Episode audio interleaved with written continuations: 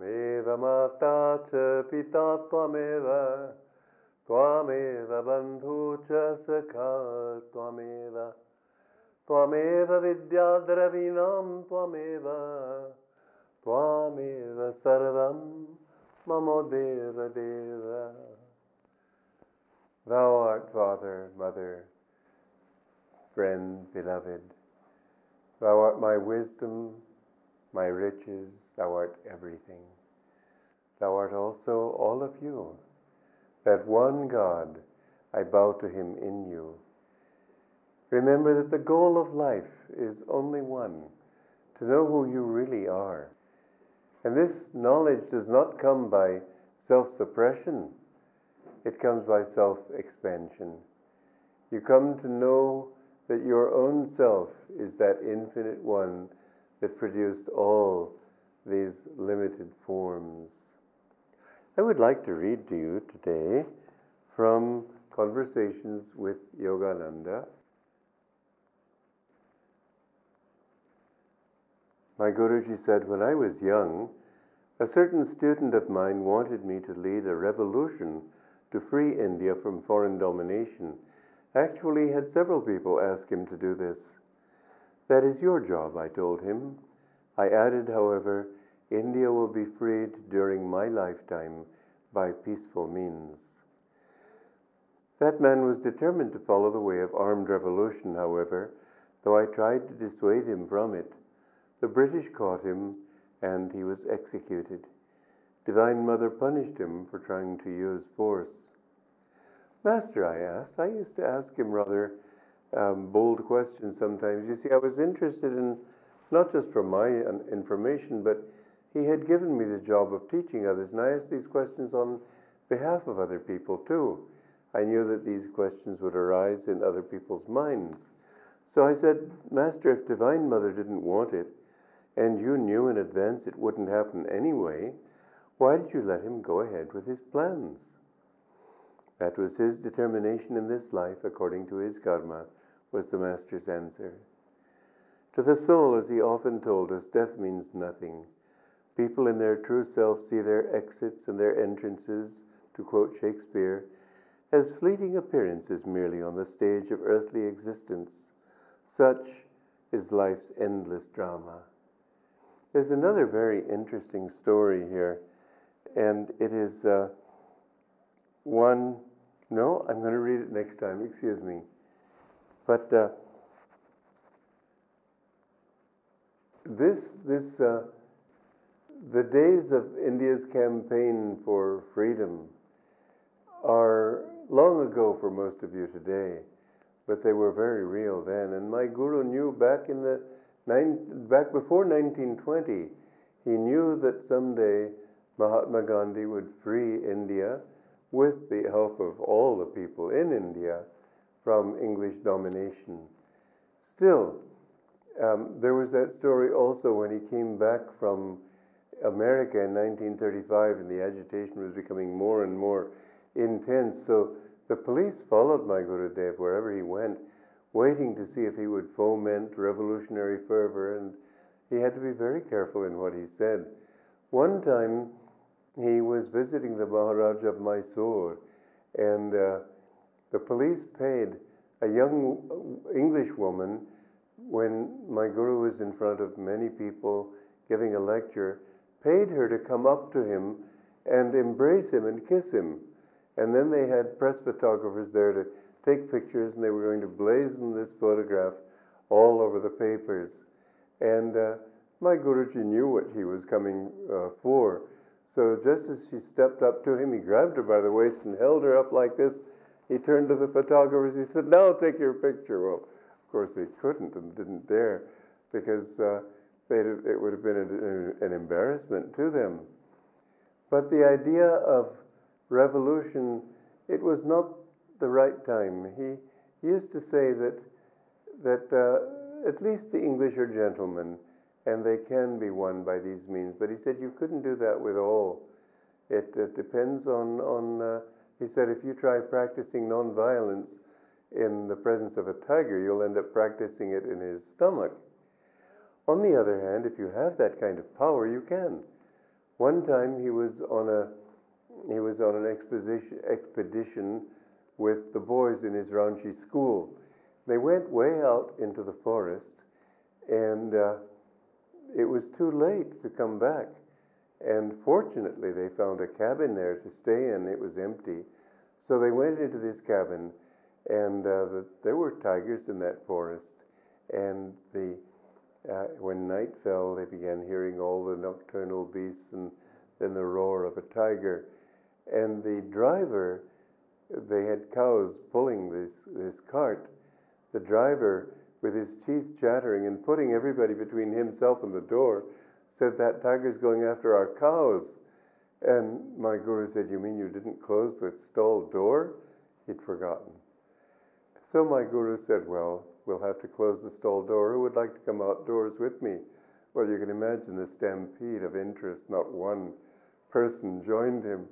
So he went out. He had a little lantern, which he said would have been some protection, but the, the uh, wind blew the lantern out. So there he was in the darkness, standing between this tiger who had already entered the clearing and the stall door, which the tiger had every right to consider its legitimate prey.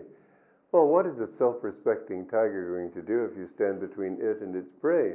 It's going to shift its attention from the prey to you. You'll be the prey. But my guru felt God is in that tiger, and he looked at the tiger with that thought. And the tiger just became like a pussycat. And he sort of rolled on his back, and my guru stroked him, and then he got up and walked away. Now, a master can do that. Anybody who has spiritual power of sufficient type can do that. But it isn't everybody who has that kind of power. And this is where Mahatma Gandhi, in his philosophy, great though it was, fell short of realism. One time somebody asked him, Well, supposing somebody came to your village and you were a husband with children and uh, he were shooting up everybody, a crazy fellow, and he came and threatened you, what would you do? Well, Gandhi's answer was, I would let him shoot me first. Fine. So he'll be in the astral water world and won't have to worry about what that crazy person does to his family. That's no answer. He, he, would, he would just shoot you too. He's been shooting other people. Why would shooting you have any uh, has any impediment? The only to, thing to do in a case like that is you've got to somehow restrain that man. And if it means killing him, this is where righteous war becomes a reality. If a country invades another country, then that country has to defend itself if it can.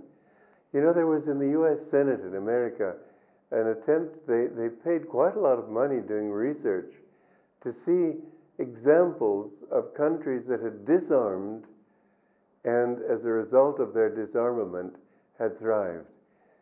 They discovered, to their great embarrassment, that in every single case in history, a country that disarmed was taken over by an armed country. We've got to face realities as they are. And if you can give enough love, then you can win anybody. But just not doing anything and hoping for the best is not the way. When you meet obstacles in life, you must meet them with courage, you must meet them with strength. You do, the thing that is important is, as my guru explained, you must practice ahimsa by not wishing harm to the other. It's very important when you, when you defend yourself not to wish harm on the other person. Sometimes you have to attack because it's the only way. Sometimes you have to defend yourself with force because that may be the only way. If you can do it with love, all the better. But in one way or another, it is true that light has to conquer darkness. And if darkness is attacking the light, that is when it becomes a righteous war to defend yourself. you can defend yourself with love if you have enough love. Gandhi had an amazing magnetism that way. Just, just when the agitation in Calcutta was at its height before the Great Partition and the terrible things that happened then. He walked into the Muslim quarter people were very upset with him and they were throwing stones, but he, he was so magnetic that in the end, he made these Hindus and Muslims become friendly toward one another. Now, that is not something you do with a benign smile. It takes magnetism. My guru had that kind of magnetism much more. But does everybody be realistic? I know that I was mentioning a few programs ago the Lord of the Rings trilogy. That's a great story. I, I saw the movie of part one, and uh, I'm not that interested, so I haven't seen the rest of it really. But uh, I, I loved the book, but after seeing the movie, I read the Ramayana. What a contrast. You know, after reading the Ramayana, you feel so cleansed. It's such a pure book. It's not just what happens, there's a pure vibration behind it. I really, I know when I was in college, I wrote a, an essay on my criterion of great literature, and I said that I feel a light coming from the greatest literature, and from lesser literature, no very dim light, and from most literature, no light. Well, the Ramayana is a blazing light. I got a flunking grade because my professor didn't know what I was talking about, but it's the truth. And from the Ramayana, there is this, it's such a, it's a cleansing kind of wonderful, wonderful story. But what you'll notice in the Ramayana is that Rama was by no means a weakling, nor were any of the good people weakling. True goodness is strength, it's not weak. And this is what I didn't like about The Lord of the Rings. All the people in, on the good side in The Lord of the Rings were wimps, as we say in America. They were people without any backbone. They had no strength. They were sort of uh, a goody goody types who, by just being good, somehow everything went well. Well, that isn't the way this world works. If you have two strong, two strong magnets, that's one thing. But if you have a weak good magnet and a strong bad magnet, the, wood, the good magnet will acquire the bad magnetism the magnet, bad magnetism will, will uh, conquer. The goodness has to be just as magnetic as the evil. Now, in The Lord of the Rings, you'll see that the evil is very magnetic, very strong, very de- de- determined. Goodness can be, and much more strong and much more determined. It isn't just a matter of getting a sweet smile and everything's going to be nice. You've got to be, you've got to have some spine. You have to be strong in yourself. If you want to create a new world, if you want to create a new world in yourself, then be strong in yourself. All the tests that a devotee goes through are not to destroy him, they're to make him stronger. One of the amazing things about my guru was that although he was so sweet, he was so loving, it just you, tears would come into your eyes when you, you saw that side of him. And yet, my, he was powerful. There was a funny story about uh, when he was a young man lecturing in America. And he had great physical strength also. He wasn't very tall, five foot six, I think his height was, more or less. And uh, yes, he was robust, but uh, you wouldn't have thought it was he was a, a mountain of strength, but he was. He had tremendous strength. One time, he challenged people in an audience in, I think it was Symphony Hall in Boston, um, to test his strength. Six burly policemen jumped up on the platform, and everybody thought, oh my God, this time he's done it.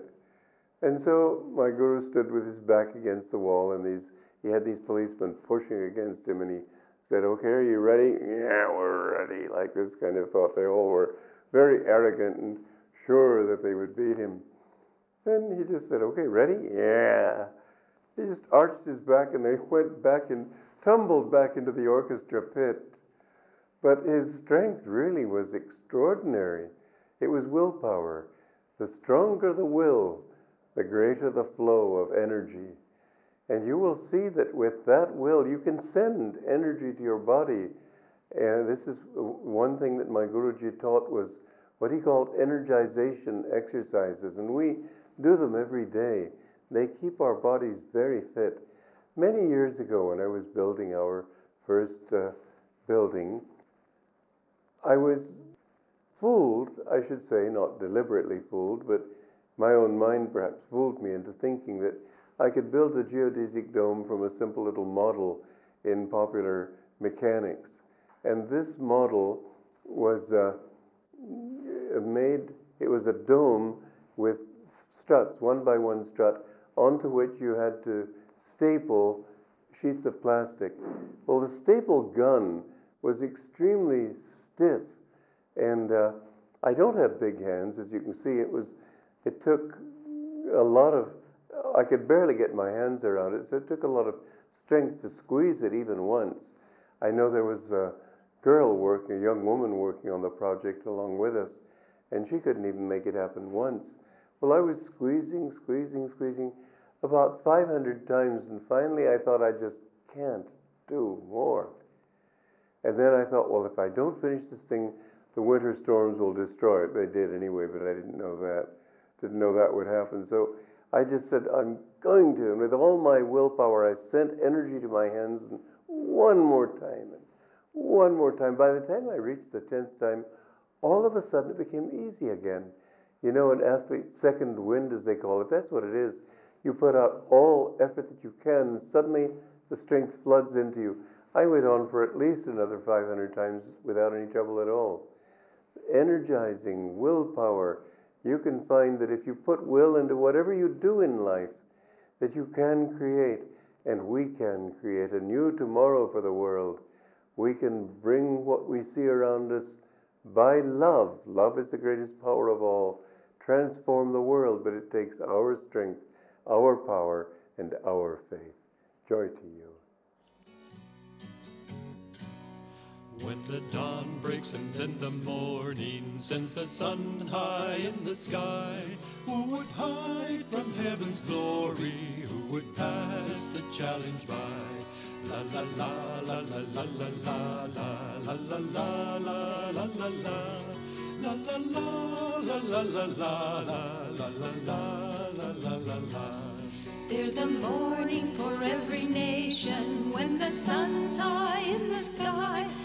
There's a time for every people to affirm their destiny.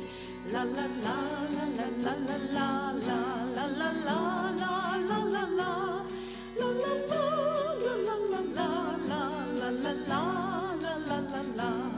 even so, all of us together can create a better land. Leave the past, a new tomorrow waits for all who understand. There's a morning for every nation when the sun's high in the sky. There's a time for every people to affirm their destiny. La la la la la la la la la la la la la la la la La la la la la la la la la la la la la la la Even so, all of us together can create a better land. Leave the past, a new tomorrow waits for all who understand.